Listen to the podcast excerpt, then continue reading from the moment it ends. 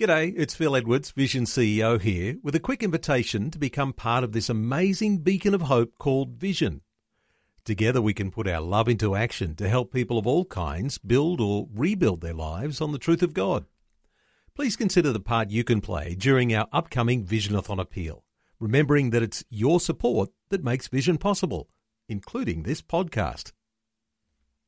Life, culture, and current events from a biblical perspective. 2020 on Vision. Some conversation around the idea that Aussies increasingly are motivated by what we feel rather than how things objectively are. And while so many seem to be lurching around, promoting all sorts of ideological positions based on feelings, Christians are a little different. As Christian believers, we follow a leader that we call Lord, who declares he is the truth. And his truth speaks powerfully inconvenient truths to us that radically change our preferences, that are usually based on our feelings.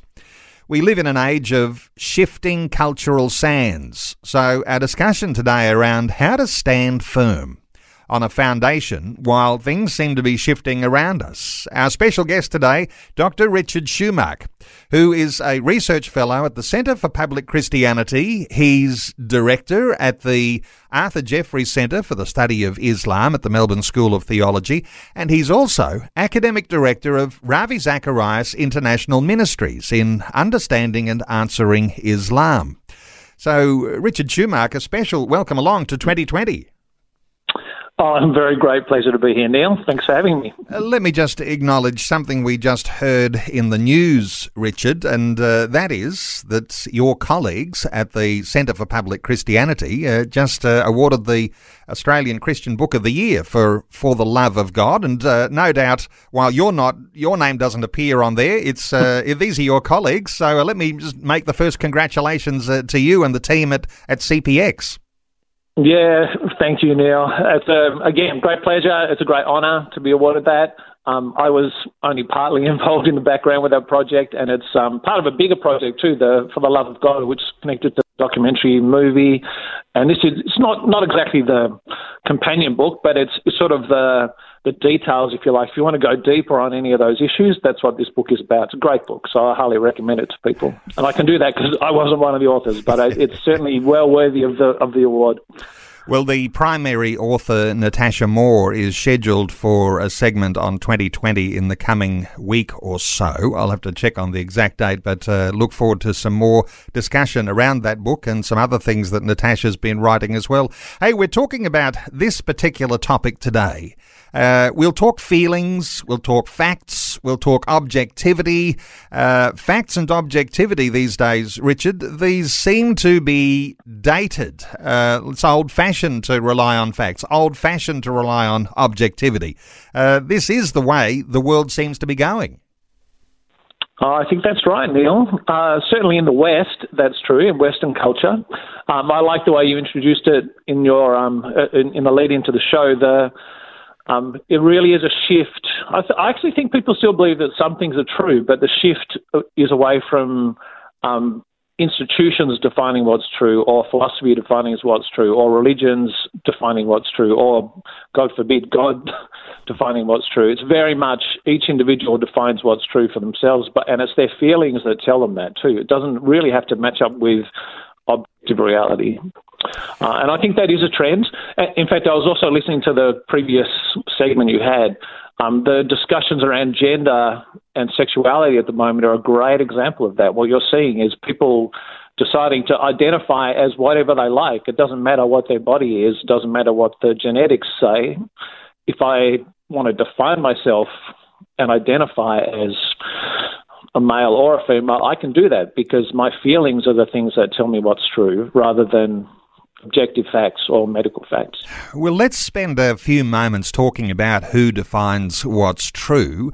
You might have your own thoughts on uh, some of the alternatives because, as Christians, and uh, lots of our listeners today uh, will say, Hey, I'm a Christian, and I know that, you know, Jesus said, I am the truth. Uh, so we've got this idea that God is true, and sometimes we get a bit confused how that actually translates into our lives.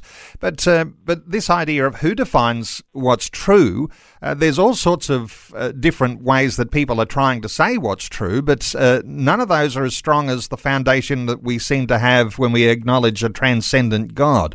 Give us some idea about how other people are sort of defining what's true here, Richard. Yeah, right. So very much the two the, two ends of the spectrum, if you like, are there are people who say no, there is an objective truth. Truth, there is something there that makes things true. It's not up to me. Um, and then there are people who are saying, no, no, it's whatever I truth is a made up thing. It's a human thing. It's a thing of the mind, if you like. It's a construct. Um, and then I get to def- define it myself. If things make sense to me, if it all fits nicely in my head, then that's what truth is. There's no such thing as an objective out there truth. They're the sort of main two competing worldviews that we have.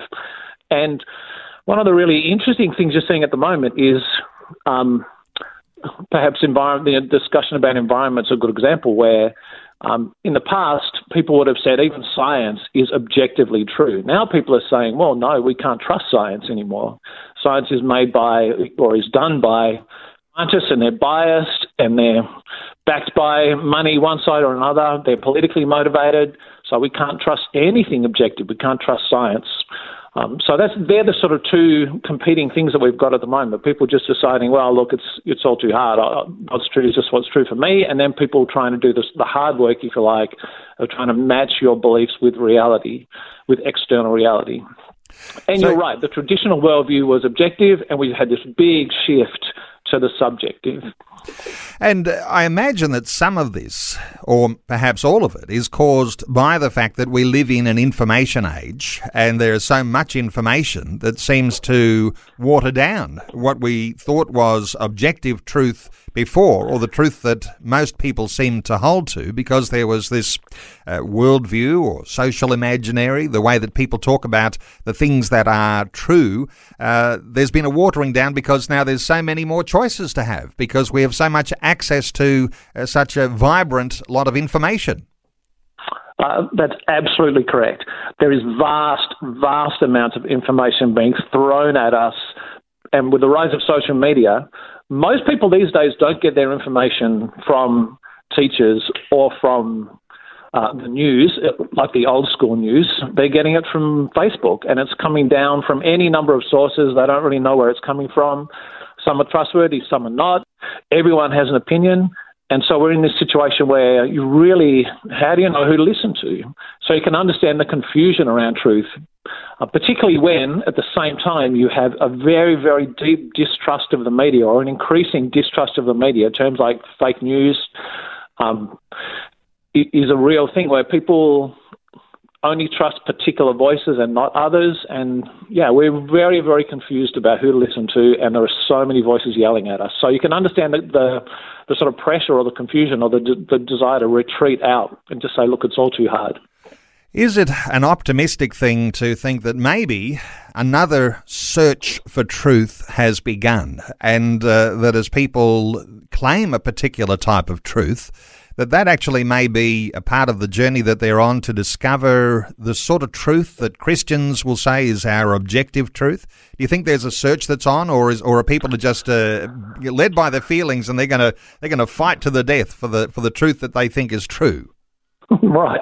Well, look, I hope so, Neil. I hope that's the thing, and I, my hunch is that's where it'll go because. Um, it's not livable. Like you have to live in a real world. And so at the end of the day, sometimes you're going to run up against brute reality and it's going to shock you. It's going to force you to conform to it rather than the other way around.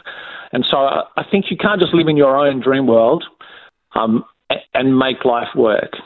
And so you're going to get clashes. And so, particularly at the moment where the, our own world is extreme, like this extreme trust of I just decide my own world, well, that's not going to work. That's going to create chaos. It's not going to create an ordered, flourishing society. It's going to create a chaotic, in fact, it's creating what you're seeing now a society where people are fighting, they're angry, they're enraged about all things. People put forward an opinion and no, no, one engages with it. They just yell at it and they scream at it and they call people names. That's where it's headed. And you can't work.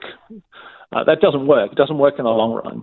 And so I do think you're going to see a bit of a pushback, and you're seeing it around the place. You're getting, um, saw the artist writing a letter recently saying, oh, actually, we ideas are for debate, and we do need to actually make a case for things, and things can be true. So I think think there is that trend of things coming back. And here's here's another really interesting thing. Just a little clue is that whatever you think of the uh, of the Black Lives Matter movement or the Me Too movements, um, and they're certainly very political. The even in that, there's a little clue in that people still believe in objective truth. People are saying no. Black lives really do matter. They're objectively valuable. Treatment of women really, it really does matter if women are treated badly, if women are abused, if women are sexually attacked. That really does matter. And people would say that matters objectively. So people haven't completely let go of objective truth. So there's still room to maneuver there for people like Christians who believe in objective truth. You can you can go there and say, well, hang on, you do believe that some things are true, don't you? So I actually think that what's happened is we're not in a post-truth world. We're just in a world where the truths are shrinking right down. People only care about a few objective truths. Um, but I think for that, for, for Christians, there's a, a, pathway to open the door to, well, maybe there are more objective truths. Or even, where did you get that objective truth? Why do you think women matter? Why do you think um, black lives or oppressed people matter? Where do you get that morality from? And that opens up a, a bigger conversation about objective morality. Sometimes it takes a bit of humility to ask those sorts of questions rather than to venture your own uh, dogmatic opinion. I wonder whether you've got any thoughts here on, on how you best uh, in, engage in those sorts of conversations because sometimes you can say, well, here am I, I'm a Christian, and hey, I've got the objective truth here that there is a God in heaven, uh, that that His truth remains uh, the strongest truth ever. And of course, uh, people are, are, are, you know, people talk about post truth, they talk about being post Christian too. So, uh, is there a is there a good way to engage in these conversations, not being quite so dogmatic, but helping people to discover this idea of a of a, a truth of the person that we follow? Uh, I think there is, now, and I, and I think you're right. Humility is certainly one of the clues. Um, tone matters very, very much. It's it's it's very hard to persuade people of things when your approach is, well, you're just wrong. That just turns into a na nani nada um, throwing grenades at each other. So that's not a helpful approach. But I think it's important to show people the um, show people truth as well as say I am speaking the truth. So here's one little suggestion, I think, and I think this is a, an important one for any Christian listeners. Um, like I said before, there are still some truths that our culture values. We've jettisoned many objective truths, but we've clung on to a few. And let, us uh, the one I mentioned before about valuing and caring for women and not wanting to be abusive or um, certainly treating women as sexual objects. Um, I think Christians would want to say, well, that's we totally are on board with that. We've been saying that for years. Mm, we, yeah. we value women, and we are against all forms of abuse. Um, and I think if we show that if our if Christian communities are communities where that is the lived experience, where people can work in, walk into a church and see that women are treated better here than I can see anywhere else, um, then that gives you a voice to say, well, why is that?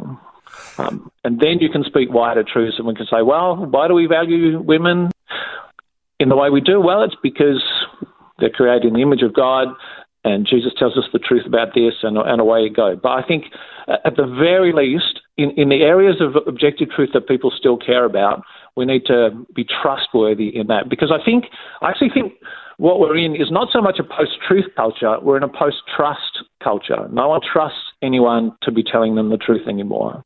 No one trusts the media. No one trusts the government. No one trusts churches. And so, how you generate trust is by being known as trustworthy, trustworthy in the things that matter, um, and then be a trustworthy speaker. So I think you're right with humility, but it's also about trust. It's about being a trustworthy person, um, and then you're able to speak because people will trust what you say. A biblical perspective on life, culture, and current events. This is 2020 on Vision Christian Radio. Well, our special guest this hour is Dr. Richard Shumack, who is a research fellow at the Centre for Public Christianity. We're talking about a post truth or post trust style of culture that we might find ourselves in. And uh, that's a challenge for us as Christian believers. I just want to say, talkback line open on 1 800 316 316 and leave a note along with your vote on our Facebook poll today. Does a post truth culture strengthen or weaken our Christian expectation for the future? Uh, Richard, before we take any calls and uh, comments, let's talk a little bit about Jesus here, because uh, while some will think that if Christianity is outdated, uh, Jesus is outdated, we're talking about a, a leader from 2,000 years ago. Um, but Jesus as a model uh, here for truth is where Christians uh, put their faith. Uh, so let's talk about Jesus as a model for a few moments. What's so significant here? Right. Well, as you mentioned again in your introduction, um, Christians obviously follow Jesus, but uh, as you said, Jesus claimed to be the truth. I am the way and the truth and the life. Uh, he claimed to define truth. He claimed to speak truth. Um, but even then, it was really interesting when you see the way he operated in his years on earth, in his few short years of ministry. He wasn't coming and, uh, whenever he encountered anyone, any individual, he didn't just sort of slam them with the truth. I know truth and you need to shut up and listen. Um, usually he would allow people to come to him with questions and challenges, and then he would respond to their particular, the truths that they were interested in. Now, it doesn't mean he was soft on truth, he spoke very clear truths a great example is the, the Samaritan woman at the well, where um, Jesus starts with an offer of hospitality. Really, let's let's sit down and drink. Let's talk, and then she starts uh, up a conversation really about worship, um, and then he presses carefully um, but firmly on issues the, the, difficult issues in life, which were to do with intimacy and her trying to find meaning in various relationships. So it went deep very quickly, but it was also very very um, targeted, if you like. So he was dealing with the particular truths that really mattered to that woman and were central to her life, and he spoke penetratingly but also gently. Um, and within that context of knowing, again, it's about trust. He built trust. And you saw that again and again. He connects with people, he treats them as people, and he speaks targeted truth, careful truth in the things that matter to them. Um, the other big picture thing is um, he spent three years building trust, if you like. He called people to follow him and he showed them that what he was talking about was true. He didn't just tell them, hey, this is true. He showed them through his miracles, he showed them through his persistent love of them, and then ultimately he showed them on the cross. Um, both, in, again, as an act of love, but also as an act of redemption and um, as an act of evidence for who he was.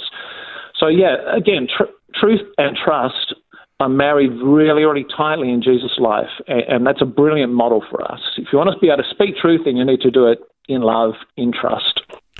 Sometimes we think about truth and we think that we're talking only on an intellectual plane. Uh, you know, uh, that I've got the better answers to the bigger questions than you've got. Uh, but even as I hear you talking about Jesus there as modeling what truth is, uh, modeling that servant hearted uh, wanting the best for his followers, uh, modeling even uh, suffering the pain of going to the cross. There's there's something deeper than just an intellectual argument about what things are true and what things are false. Uh, truth here actually is all encompassing. What are your thoughts around that, Richard? Yeah, absolutely. No one, especially Christians, should think that um, truth is about winning arguments or truth is trying to establish the sort of uh, the higher ground philosophically. Uh, and there's attempts, particularly for someone like me whose area is apologetics and philosophy, that's my training. Um, I'm always tempted to want to sort of win the argument.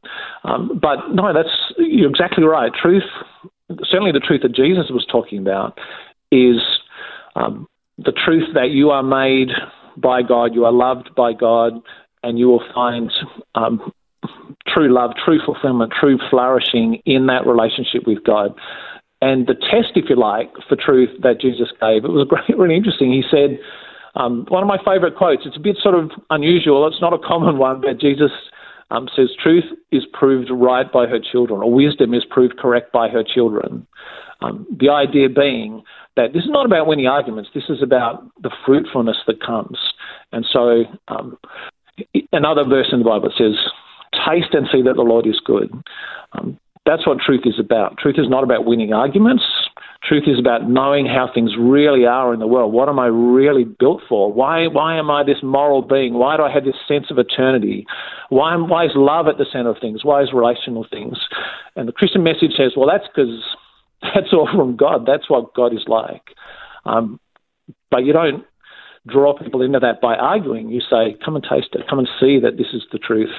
Taste and see that the Lord is good. So the truth isn't just intellectual. You can experience the truth. And uh, that takes us into all sorts of uh, deeper ways of thinking about our life and, uh, and about how to you know, uh, found ourselves on the solid rock rather than on the shifting sands. This is uh, an important thing. Is it's not just uh, our intellect; it's also our experience. Hey, uh, there's. Uh, let me just uh, touch on something here. Um, our Facebook question today: Does a post-truth culture strengthen or weaken? Our Christian expectation for the future. And uh, this leads us into uh, the thought about, uh, you know, if we're feeling like this post truth world weakens our Christian expectation, then what's being strengthened? And we might look at the idea of uh, the strengthening of religious groups like Islam or of socialism around the world. What are your thoughts here on who's getting strengthened and who's getting weakened in a post truth right. world? Yeah, sure. Um, well, there's two two sides to that, two elements to that. One is just the shape of contemporary culture, and I think I think what everyone agrees on, uh, Christian, not Christian, um, is that our culture is becoming increasingly divided, increasingly antagonistic, increasingly, as I've been talking about, uh, distrustful of each other. People are in their tribes, they're pecking at each other. Social media is nasty if anyone ever spends time on it. Um, so I think things at that level, we're seeing some really serious consequences of being in a post truth, post trust culture. I think that's real. Um, now, how do faith interact with that, or what, what does that do to um, religion, if you like? Uh, well, the first thing I, I want to say, and I'm, i think if I, if I remember correctly, I think I'm quoting G.K. Chesterton here. He said that when people stop believing in God, it doesn't mean that they'll believe nothing it means they'll believe anything. So if you let go of truth, you'll still believe things, but they're just going to be lies. And they're going to be, and lies lead to destruction. That was his argument. And so, yes, what we're seeing at the moment is a vacuum of truth, and, and it's getting worse. People still have remnants. We talk in Australia about a remnant of a Christian culture, and I think that's true. We have a remnant Christian morality, but it's getting weaker and weaker all the time.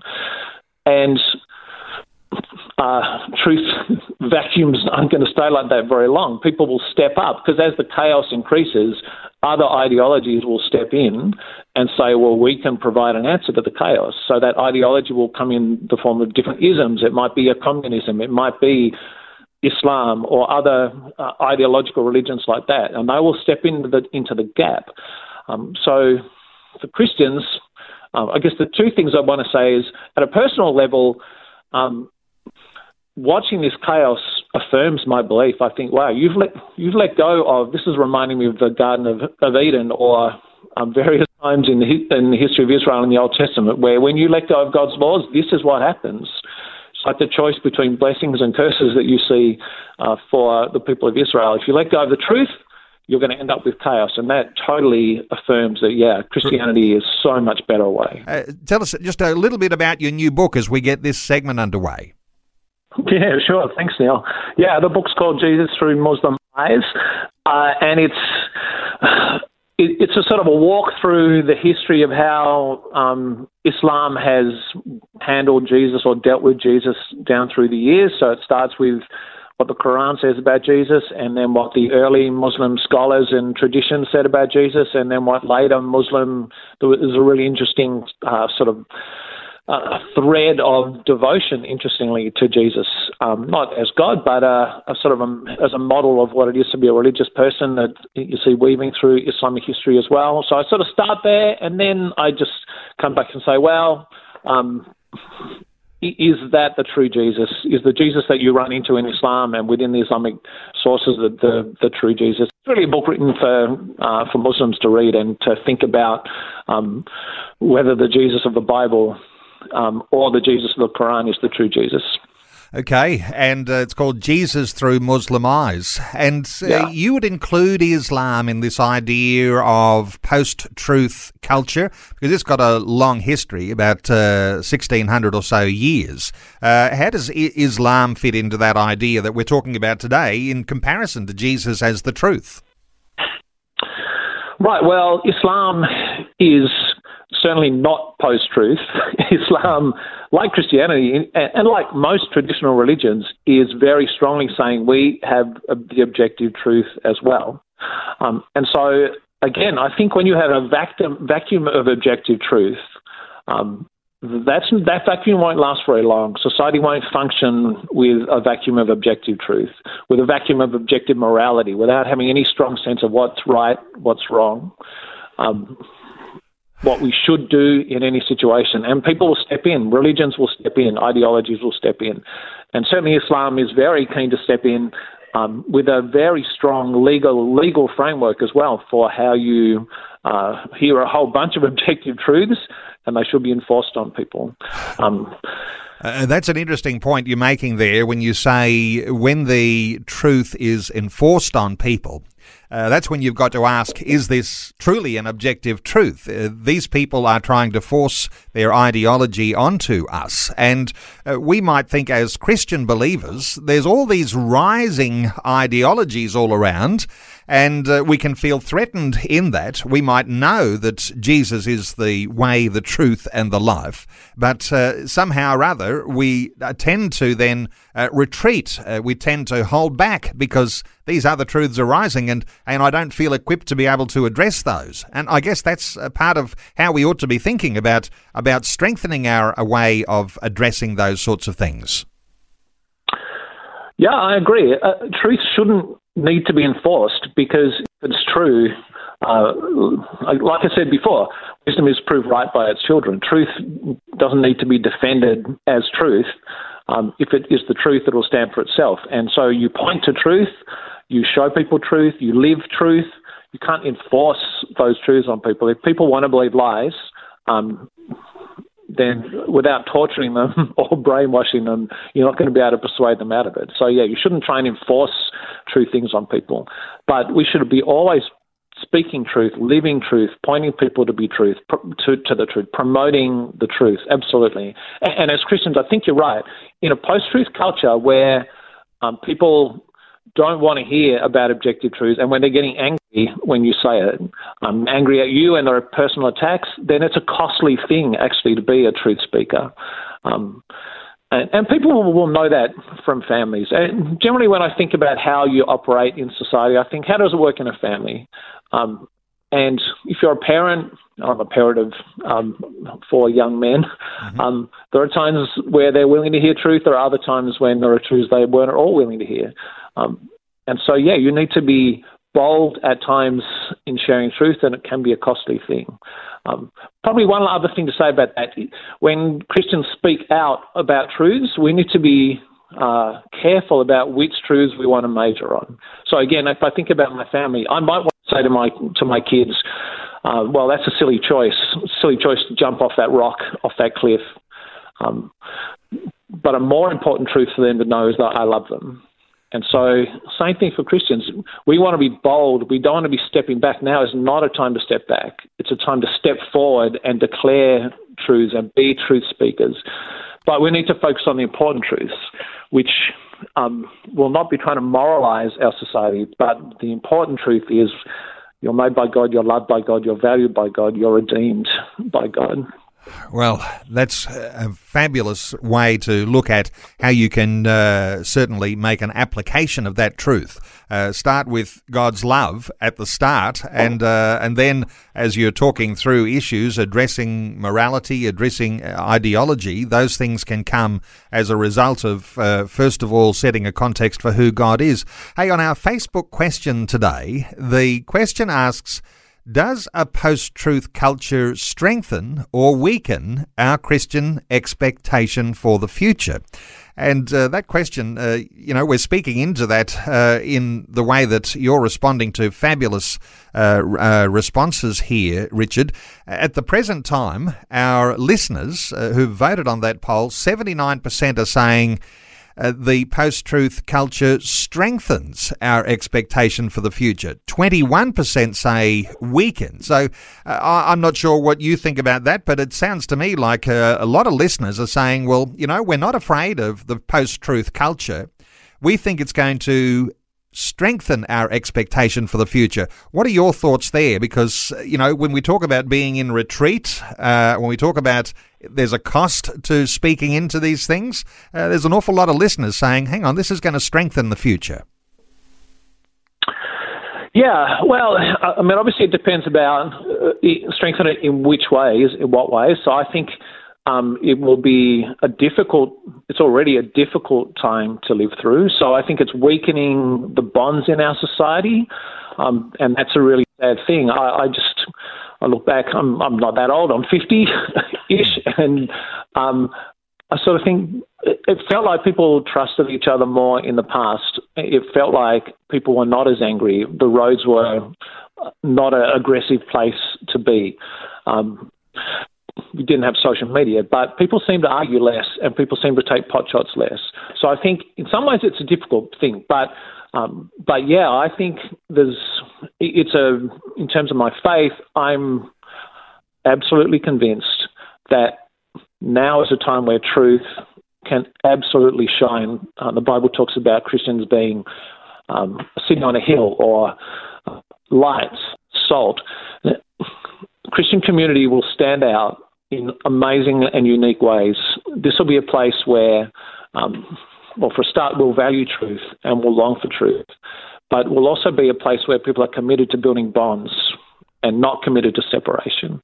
Um, so I think it's an amazing opportunity. It affirms my beliefs are true, but also it offers really great opportunities to be the trustworthy people, the people who you can trust uh, to look after your kids. Now I realise there's a track record um, that's and we're going back to the book, the book that that um, the For the Love of God book that won the uh, the Christian Book of the Year award. That deals with well, how do you answer the challenge because institutions are not trusted.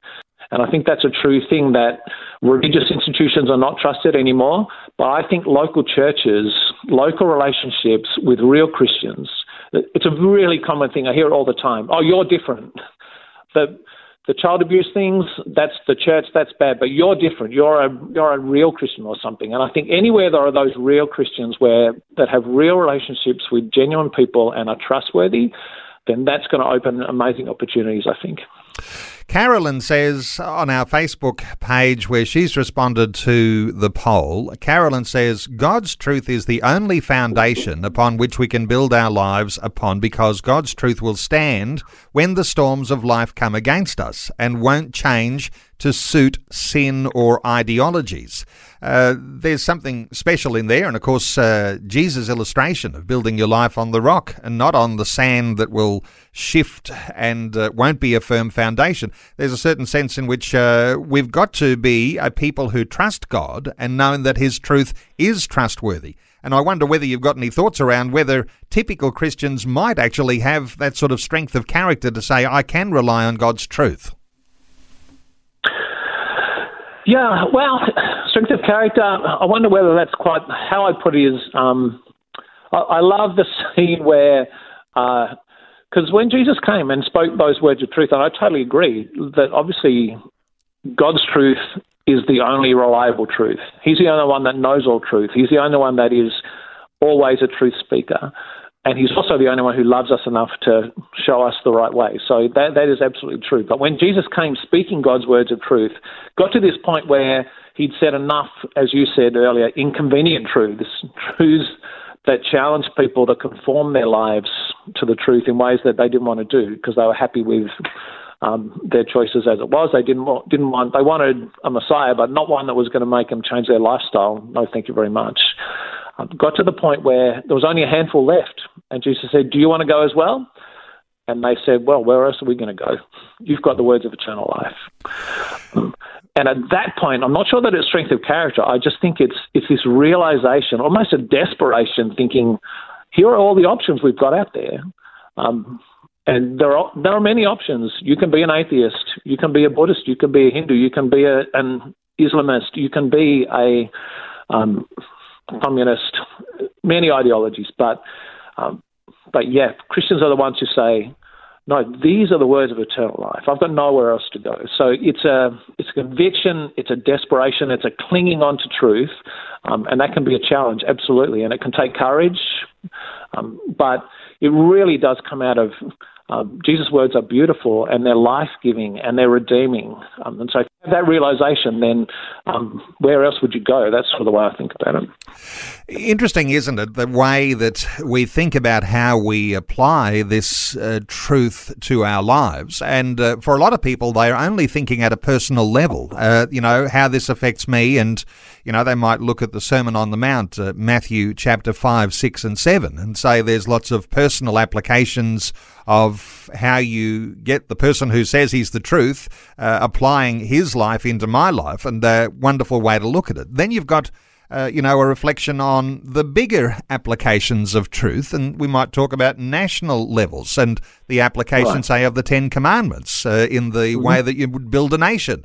Uh, there's different levels here, and, and sometimes we're we're talking about different uh, different dimensions to how this truth is applied. Sometimes just personal, sometimes others are thinking on a bigger plane. I think we probably talk on this program more about a bigger plane than the personal application, although that's not unimportant. What are your thoughts for the for the ways that truth is applied when you say this is who Jesus says he is and it applies at all these different levels? Yeah, right. Uh,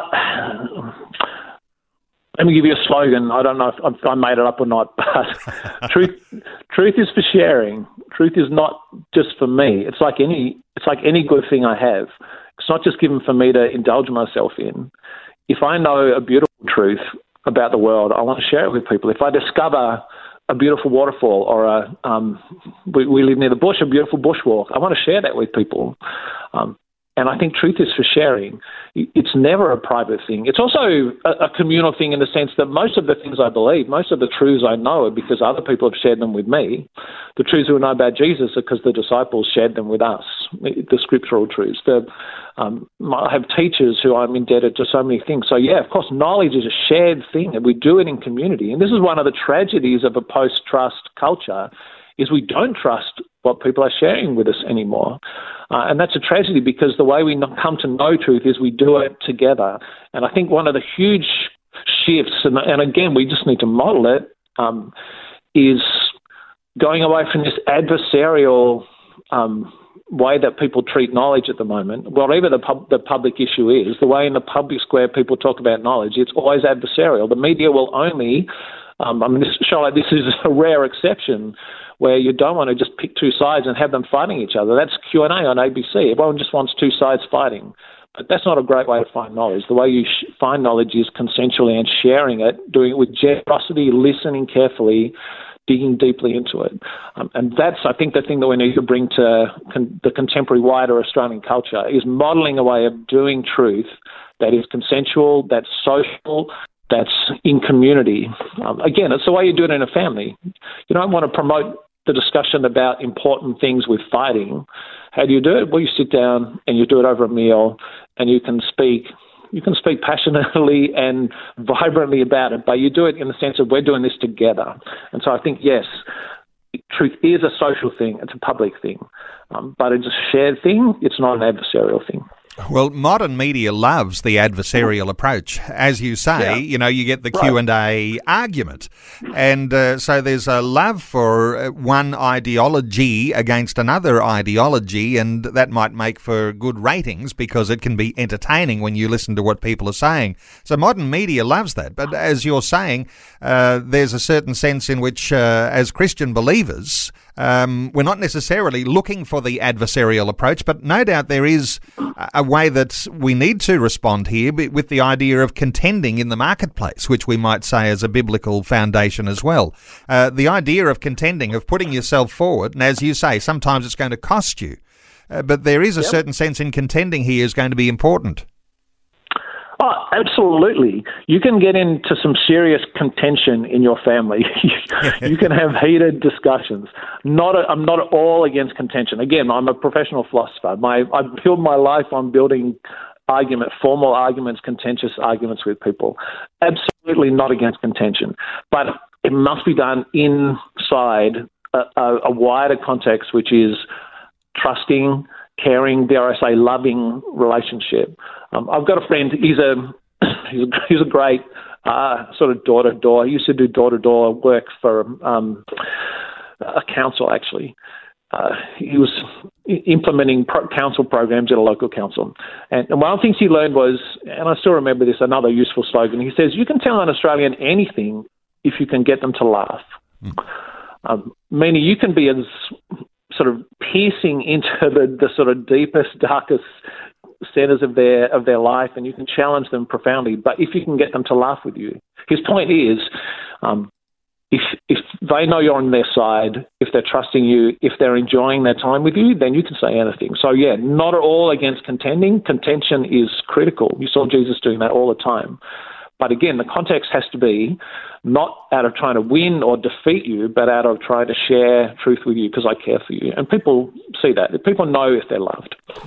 So, in a post trust world, one of the elements that Christian believers need to be very, very firm on is the idea that winning trust is important because winning trust means that your truth will have some airing and uh, people will be more interested in your truth if they know that they can trust.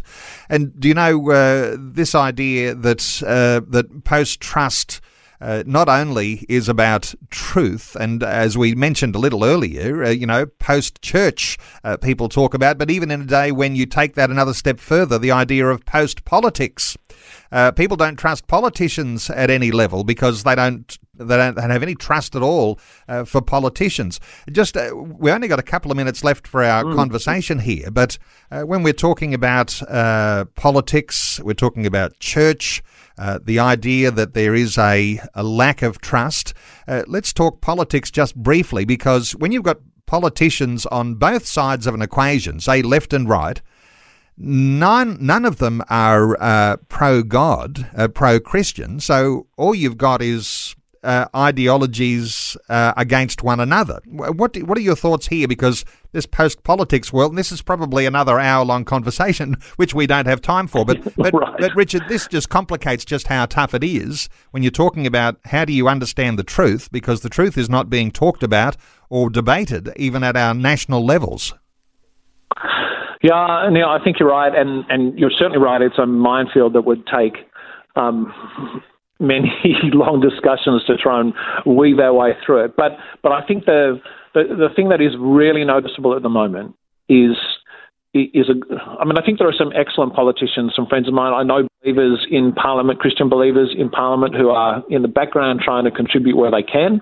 But I think you're right. Uh, politics is mirroring what you're seeing in the rest of society. It's becoming more and more polarized, whether it's left or right or other ideologies. It's becoming more and more ide- ideological, less and less consensus, less and less centrist, if that's the right word. Um, and I think absolutely the challenge is going to be how will we um, how will we do return to consensus in the way that we and care and um, again, I love context. I know it seems a bit idea, a bit utopian the idea that we might expect our politicians to frame things in love, um, but yeah, I think we sort of tend to, my personal theory is you sort of get the politicians you deserve in a sense that I think politics reflects the wider culture more than the other way around. And so it'll take a while, I think, for the ship to turn in politics and for the adversarial nature, the divisive nature to, to be turned away from. Um, but certainly that's a real challenge that we have at the moment. How do we trust politicians when it's so ideological and so um, polarized at the moment? It's a very difficult time. Well, Please pray for the Christians who are there. Yes, and uh, and uh, to consider yourself your own political engagement, uh, which whether right. it's actually standing in a seat and being a right. candidate, well, for some people and uh, probably very few, that will be their their focus. But certainly the support of those uh, Christian candidates and those Christian parliamentarians who will make a stand for truth, that's going to be an important, uh, powerful way that you can make a contribution to. Hey, we have run out of time, Richard, but um, you know the Facebook question today: Does a post-truth culture strengthen or weaken our Christian expectation for the future? Uh, the uh, the uh, statistics, as they are, seventy-six percent say strengthen, and twenty-four percent say weaken, and uh, those numbers will continue to climb uh, uh, over the hours ahead. Uh, Dr. Richard Shumack has been our guest. He's research fellow at the Centre for Public Christianity. We did mention his latest book. And uh, it's Jesus Through Muslim Eyes. Uh, Jesus, it's a, a book on Jesus in Islam and discussion with, and based on a discussion that Richard had with a a journalist in the UK. Uh, but uh, Richard, just great getting your insights today. Let me point people to publicchristianity.org. That's the website for the Centre for Public Christianity, publicchristianity.org. And uh, you might also check out the fact that the Centre for Public Christianity's book, for the Love of God, which is written by Natasha Moore, uh, with input there from John Dickson and Simon Smart and Justine Toh. Uh, it's won the uh, Christian Book of the Year award. And uh, great to have you on, Richard, to, to talk about you know, that and this issue of truth, just a powerful concept, powerful insights. Thank you so much for taking some time to share these thoughts with us today on 2020. Absolute pleasure, Neil. Good to be with you. Thanks for taking time to listen to this audio on demand from Vision Christian Media. To find out more about us, go to vision.org.au.